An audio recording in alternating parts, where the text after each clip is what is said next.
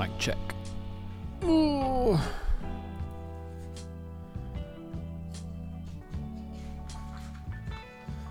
I wanted to do an episode today, a solo episode, about authenticity.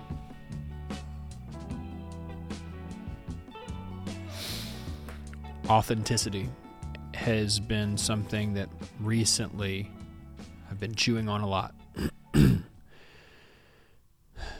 For me, this has been in the form of realizing that I decide my character that I'm going to perform before I get there. I gauge what someone would like me to be, to be and respond with, what they would like or not like, and I do my best to change my behavior when I'm around people in order to elicit responses of favor from them.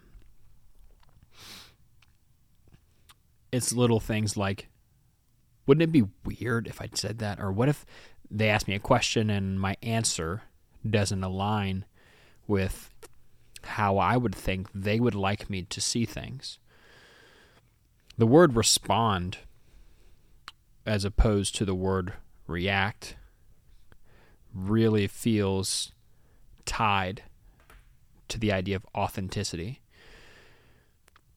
I've been doing a lot of watching of Heidi Priebe on YouTube. Wonderful, wonderful teacher of emotional intelligence. H E I D I P R I E D. Oh, E B E, I believe, if you want to search it. But one of the things she talked about that I resonated with so much was how someone who is emotionally avoidant, which I am, which I have been, not as much anymore, and I'm definitely working through the process. But someone who tends to be emotionally avoidant gets exhausted and needs a break from the performance because they aren't allowing their emotions to surface spontaneously as the moment happens they're because either you know most likely they don't assign them a lot of value to them so they don't allow them to surface. And that's become a habit so much that they don't even really notice that they disregard the emotional information they're receiving in any given moment. Instead they just know that they need time to get away to kind of recharge and show back up as them like Braxton showing back up as Braxton. For so long I've always felt that like me showing up was a performance to a large degree. And I had to be ready for it. I had to be in the mood to be Braxton. and the whole time I was me. I was me the whole time. I was the one pretending to be Braxton, not the character I was playing. I don't want to get too Buddhist with this or too far off into into the weird zone. Um, but one thing that Heidi Priebe talked about in a video that I watched of hers is that it doesn't really ever come across the mind of someone who's emotionally avoidant that they could just show up without any kind of rehearsal or performance, that they could just show up. And that, my friends and family, has been that's the coolest thing that's so cool. You can just be here and interact with people. And if the jokes aren't funny, you don't have to laugh. And if you think that something someone said is awkward or weird, you can just be awkward and weird in response. If you're excited to see someone, you can be excited. And if you're uh, not interested in a moment or a conversation or an activity, you can disengage. There's like these rules that have governed my behavior, and a lot of it, I presume, um, and this isn't just a deep dive into Braxton's mind and personality. I think these are gems that we can all apply to our life, but it's you know in the form of a deep dive into Braxton's personality. so welcome to it. Um, I think that those things are deep programming that we've picked up subconsciously of how we're supposed to show up in every moment. You're supposed to be the happy one. You're supposed to be the funny one. You're supposed to be the serious one. You're supposed to be the resourceful one. We know how people expect us to show up. And sometimes we don't feel like we're capable of showing up how people expect us to. And I'm learning, man, that that's okay. I'm learning that is okay. That's so different. It's a level of authenticity that I haven't understood before. What comes to mind is letting people see you on your bad days. But the reason there's question and hesitation in my tone is because it's not a it's you on bad days. It's you on good days. You're this changing display of personality. And that's okay. Responding versus reacting is also a thing that I've started to practice a lot. And it's so wild to me the way that this whole conversation, the way that this this thought process, this energy settles me. Settles me. Really settles me here when interacting with people. Instead of thinking, how do I need to be right now so that I can be perceived in the way that I would like to be perceived? And some of that looks like pretending, and some of that looks like disregarding. Pretending being responding in ways that aren't authentic. Ha ha ha, that's so funny. You're hilarious when they're not. Or, you know, acting like something's a big or a little deal when you don't feel like it is. And then the other one is disregarding when you feel when I feel my emotions, when you feel your emotions come up, disregarding those in real time. It's not doing that. It's choosing not to disregard those. Being here and responding, being present, is sometimes not pretending like things are what they're not. And it also is keeping a, a, tether inside to how you're responding to this moment. How what's happening right now is generating a response inside of you. I'm just learning so much that that information you receive with your emotions, that information that I receive with my emotions, is meant to inform the moment, not something to be packed away and opened up later. What keeps us from being authentic in the moment? Well, I think there's a lot of things. But for me, what I'm learning is that there is a spectrum of emotion from elated to just pissed, angry, rage.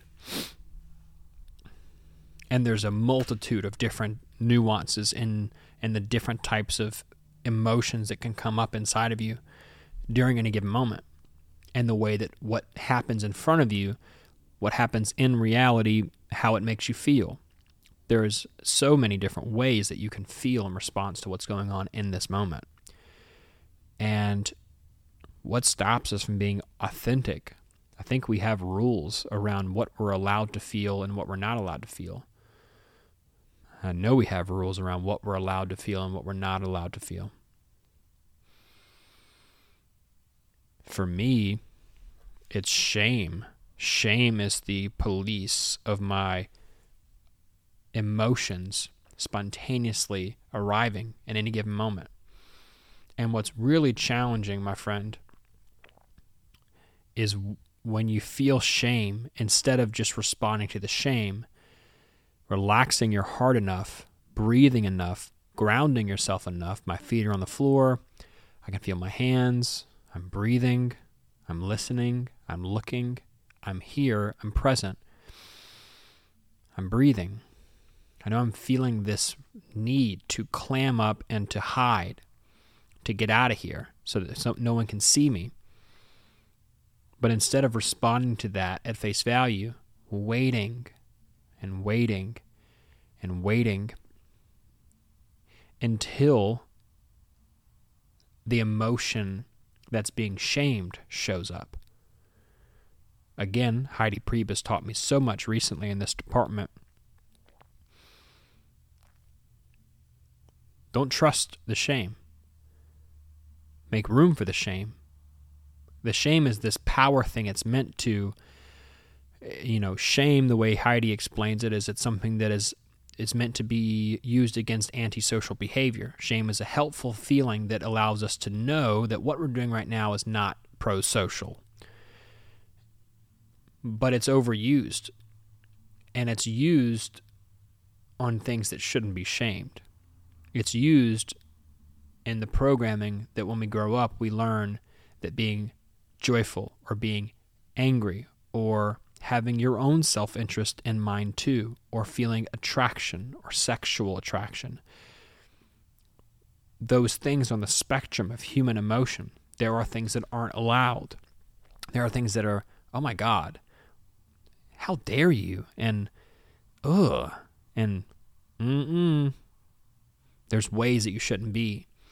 And so we learn that via the programming that our family, our culture, and media gives us all throughout our lives, especially in our younger years. And then we have this filter of sorts of how we ought to be.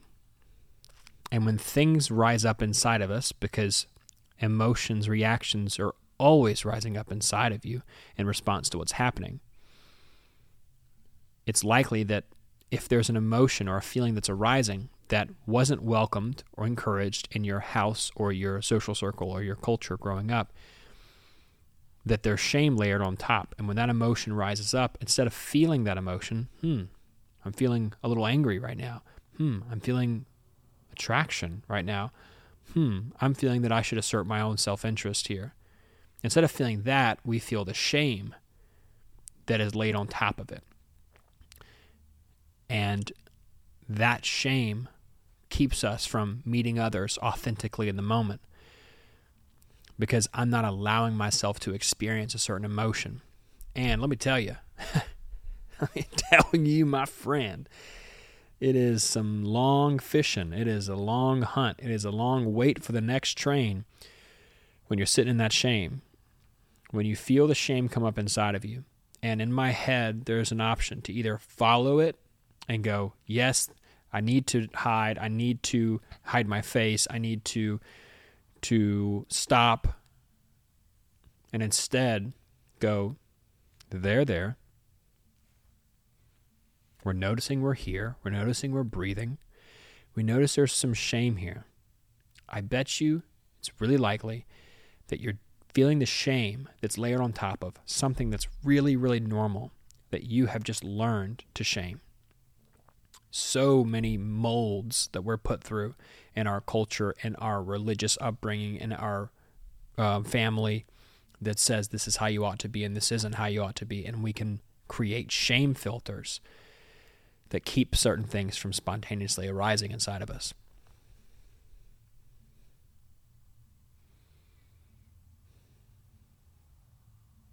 It's been challenging over the last few weeks to practice authenticity, but my gateway to that was the idea that what if I just showed up with how I feel today?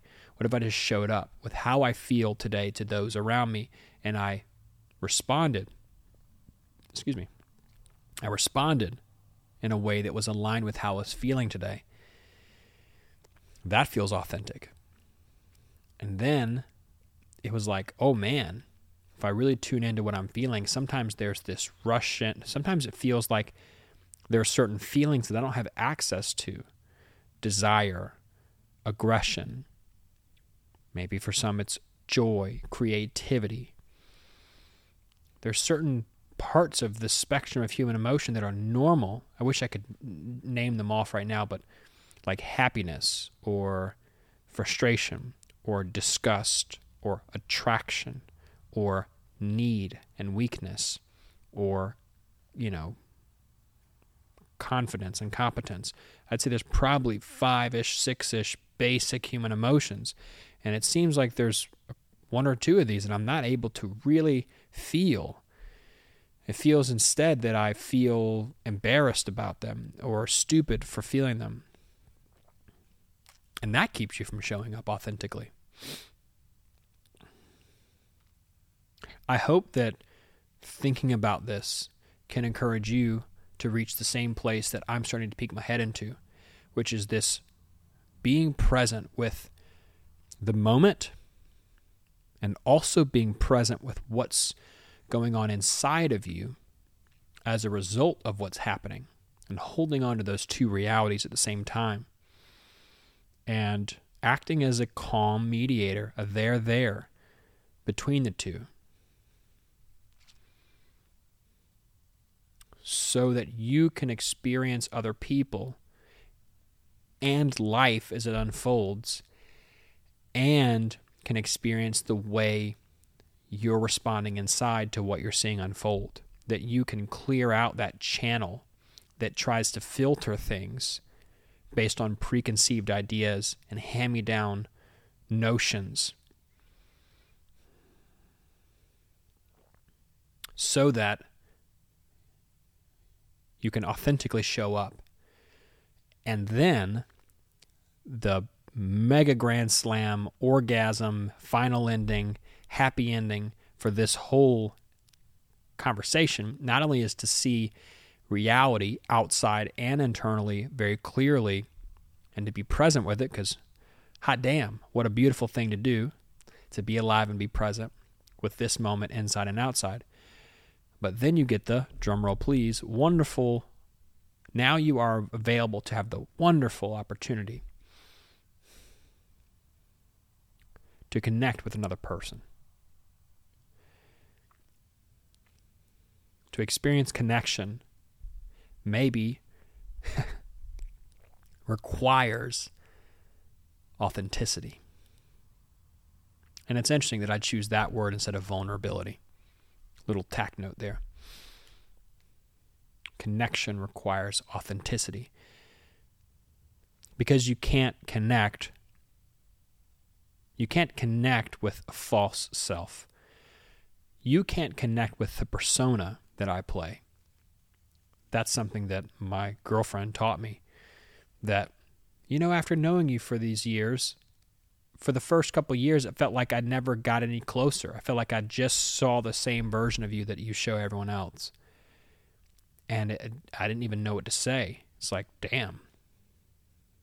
That's all there is to me right? I mean i'm braxton. Sometimes i get really tired of being braxton and so i have to kind of go away and soothe myself or cope with with different habits and then show back up as me ready to perform again. But that's me right? I'm the performance. Like that's just who i am right? Turned out not to be. Turned out to be a lot more grounded and a lot more open and a lot more rich than that. You can't experience connection with something someone's pretending to be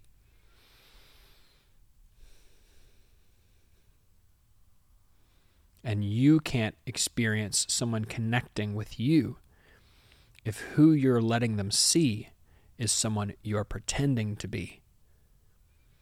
And maybe one of the deepest pains in our life as humans now is the lack of connecting to other people.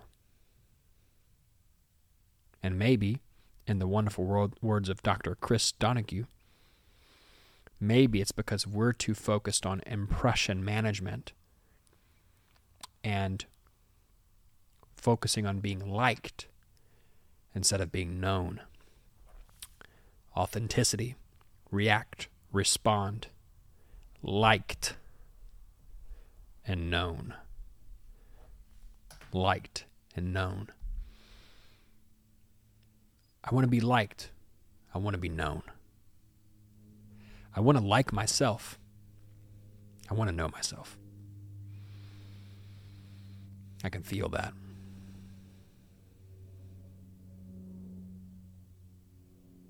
something that Thomas Moore said in our episode that we had together was uh, we should all be eccentric. And I said, What does that mean, Thomas? I don't know what that means. I really didn't know. What does that mean? He said, We all, you know, we shouldn't really fit into any box, into any category. We really shouldn't fit into any particular category. We should be very unique. And that uniqueness doesn't arise out of the desire to be different, but instead settling into your soul that is, by default, unique. It's unique. If you want to be different, just be yourself. Just be yourself. The, the concept of connection is something that really came up for me too when I was reading a book by Dr. Chris Donaghue called Rebel Love. And it was all about how much we need to be touched. We need to feel loved, touched, held. We need that. We're warm blooded mammals. That's how we do it, man. That's how we do it. Skin to skin, connection. I think about a recent stat that I heard that one out of every three Americans don't feel like they have someone to talk to about important things, really important stuff. Now, I don't know exactly if that quote is 100% accurate or if it's just some hodgepodge, but damn, I could see it. I could see it. I could see how our lives that we have are built not for the thriving of the human soul, connection to one another. I could see it. I could see how our culture is built on power, capitalism being a major, I think, is probably the best way to do it. It's the it seems to be the best way to allocate resources in order to distribute them. But it always ends in the one percent of the people having ninety nine percent of the wealth, and you have starving people and people experiencing homelessness in a world where you also have people who have more money than they ever could spend. I could see how that structure, I could see how the way of which you have to mutate to become successful in that structure might be detrimental to the human soul. And I definitely can see how, in the age of social media, priority is put above connection, the priority being on impression. Not that that's anything new. I'm sure this is the same cycle of sorts has happened for, I don't know, since we learned how to say hello. oh, man it's hard to be authentic. It's hard to show up authentically in the moment, but I want to encourage you as a fellow traveler on this path to try it. To try it. I want to be known. I want to be known. I want to know myself. And I want to experience the beautiful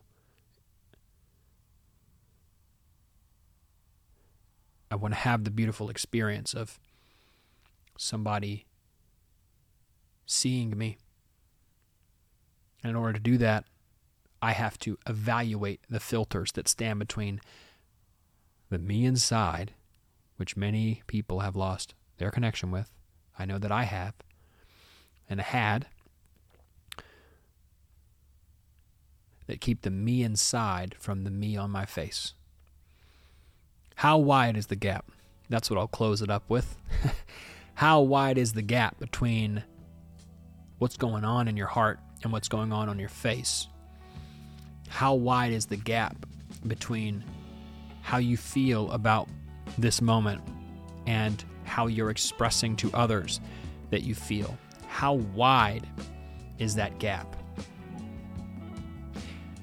And you may not even know how you feel. How far are you from knowing actually how you feel? that seems to be step one of understanding how far the gap is, is to know how do I feel about this so that then I can determine how different different it is from the way that I'm demonstrating my feelings. Changing your personality, mutating yourself, adjusting your behavior so that others will like you, will gain you status and will gain you fans and gain you people that like you